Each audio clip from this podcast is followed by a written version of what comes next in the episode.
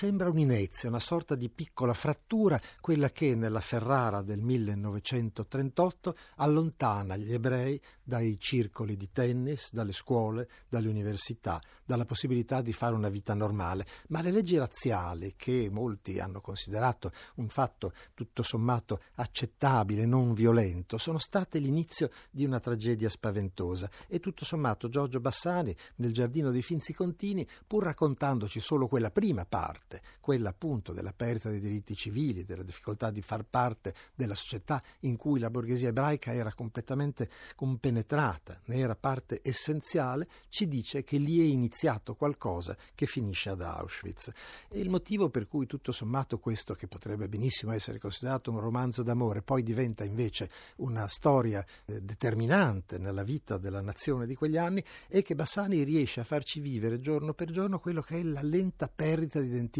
di un'intera collettività, di un'intera cultura, di persone che hanno vissuto in modo perfettamente integrato la loro vita italiana e a un certo punto si trovano a essere soltanto ebrei e quindi non essere più parte determinante della vita della nazione. Il protagonista non sappiamo neanche come si chiama, noi lo potremmo chiamare Bassani, Giorgio, come lui, in fondo più o meno rappresenta la sua esperienza, è un ragazzo che appunto frequenta un circolo del tennis da cui viene cacciato il giorno che vengono promulgate le leggi razziali, mentre invece i Finzi Contini sono una famiglia che lui conosce da sempre, che incontrava soltanto in sinagoga, due ragazzi, Alberto e Nicole, più o meno suoi coetanei, che fin da piccolo ha conosciuto ma a distanza, non sono mai diventati dei veri amici anche perché c'è una distanza sociale tra le due famiglie, quella del protagonista è una famiglia della media borghesia professionale, benestante ma niente affatto altolocata, invece i Finzi Contini sono imparentati con i nobili, sono aristocratici, vivono in in una villa da favola con un enorme parco intorno, hanno appunto il campo di tennis privato e lì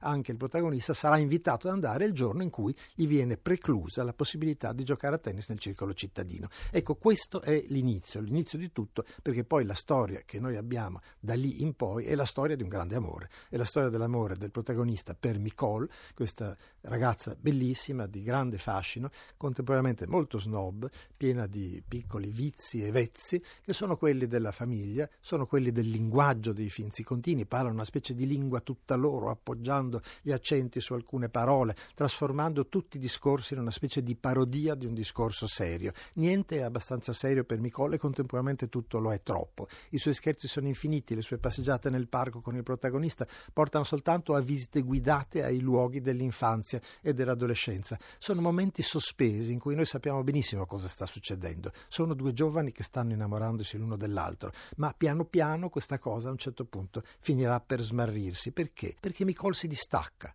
Dopo il primo bacio, che pure il protagonista riesce a darle, a un certo punto si allontana, si defila, anzi a un certo punto va addirittura a Venezia, anche perché deve laurearsi, e abbandona il campo, per così dire. Sarà soltanto dopo un certo periodo, tornata laureata, che Giorgio capirà che cosa è accaduto. Lei lo accoglie, è sempre molto amichevole, ma distaccata, lui vuole assolutamente saltare addosso, baciarla. C'è un momento di frenetico rapporto quasi fisico, ma lei lo blocca, gli dice tutto questo è inutile. Perché è inutile? Inutile. È inutile perché siamo troppo simili, siamo come fratelli. Insomma, l'amore dovrebbe essere qualcosa di travolgente. E per questa ragazza, l'amore per quest'uomo che conosce da sempre, che tutto sommato fa parte del suo universo, anche culturale, oltre che religioso, non è abbastanza diverso da sé. E in effetti questa cosa finirà in questo modo. Il distacco sarà definitivo e soprattutto nel momento in cui arriverà la bufera, noi non sappiamo neanche più se questi personaggi si saranno conosciuti conosciuti o no. Sappiamo soltanto che dopo la guerra i finzi contini non ci saranno più, sono tutti spariti nei campi di concentramento.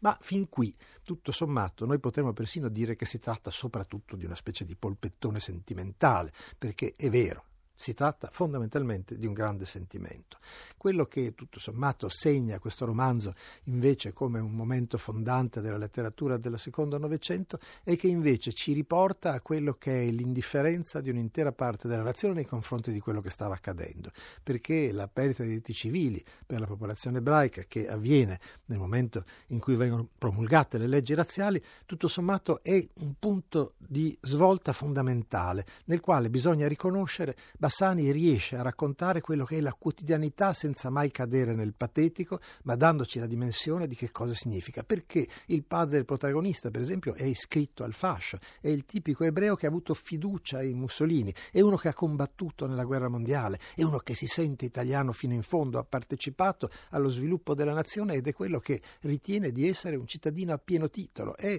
un professionista, lavora, è inserito e integrato nella buona società ferrarese, ma a un certo punto è costretto ad allontanarsi. Il figlio ancora di più, è uno che non si rende neanche ben conto della differenza che c'è tra lui e gli altri. Sì, fa parte della comunità ebraica, certo, la sua è una religione diversa, ma non c'è una diversità così profonda. E ancora, dentro i rapporti che si creano con la famiglia Finzi-Contini, c'è a un certo punto un amico del fratello di Micol, Alberto, che è un ingegnere, Malnati, che viene da Milano, il quale è comunista. E qui un altro pezzo importante della ricostruzione rivoluzione di quegli anni, cioè la divisione tra coloro che erano antifascisti per così dire sul piano estetico, nel senso che gli dava fastidio la mediocrità e la scarsa qualità intellettuale come politica della classe dirigente fascista e dall'altra parte i militanti. Ecco, credo che la figura di Malnati come militante politico rappresenti un altro elemento fondamentale per capire come il paese in quel momento fosse tagliato in due, ci fossero cioè due parti diverse, una che riusciva a capire quanto era profondo il deterioramento politico che aveva prodotto il fascismo e l'altra che l'aveva subito, per certi versi quasi inconsciamente, pensando che tutto sommato, come si era sopravvissuti a tutto quello che era successo prima, così sarebbe sopravvissuti anche a quello che stava succedendo allora. L'orrore poi sarà quello che definirà quali sono i limiti di questa scarsa capacità di visione. Ma quello che è curioso è che in questo conflitto tra quelli che sono i protagonisti di una battaglia, appunto il Malnati, e quelli che invece hanno subito il resto, c'è ancora la convinzione che possa essere un ebreo moderno, un ebreo libero pensatore, un ebreo con la tessera del fascismo che possa sopravvivere a quella dimensione, quasi che ci fosse una possibilità di piegare il populismo fascista a quello che poteva essere una certa raffinatezza intellettuale che caratterizzava l'alta borghesia ebraica. La conclusione noi non la conosciamo, come dicevo prima, ma i tempi sono quelli che possiamo immaginare. La fine degli studi di questi ragazzi, la possibilità di immaginare qualcosa che si sta chiudendo sempre più, perché le possibilità di eh, trovare un ruolo sono sempre più complicate, e alla fine il distacco. Il distacco che viene completato da un eh, confronto con il padre del protagonista, il quale, prendendo atto della confusione mentale del figlio, gli dice: Guarda, tutto questo è accaduto, è una cosa che serve a crescere, ma sappi, c'è una differenza fondamentale di classe e questa è una cosa che noi non possiamo superare. Anche dentro l'orrore delle campagne razziali, la classe alla fine restava fondamentale.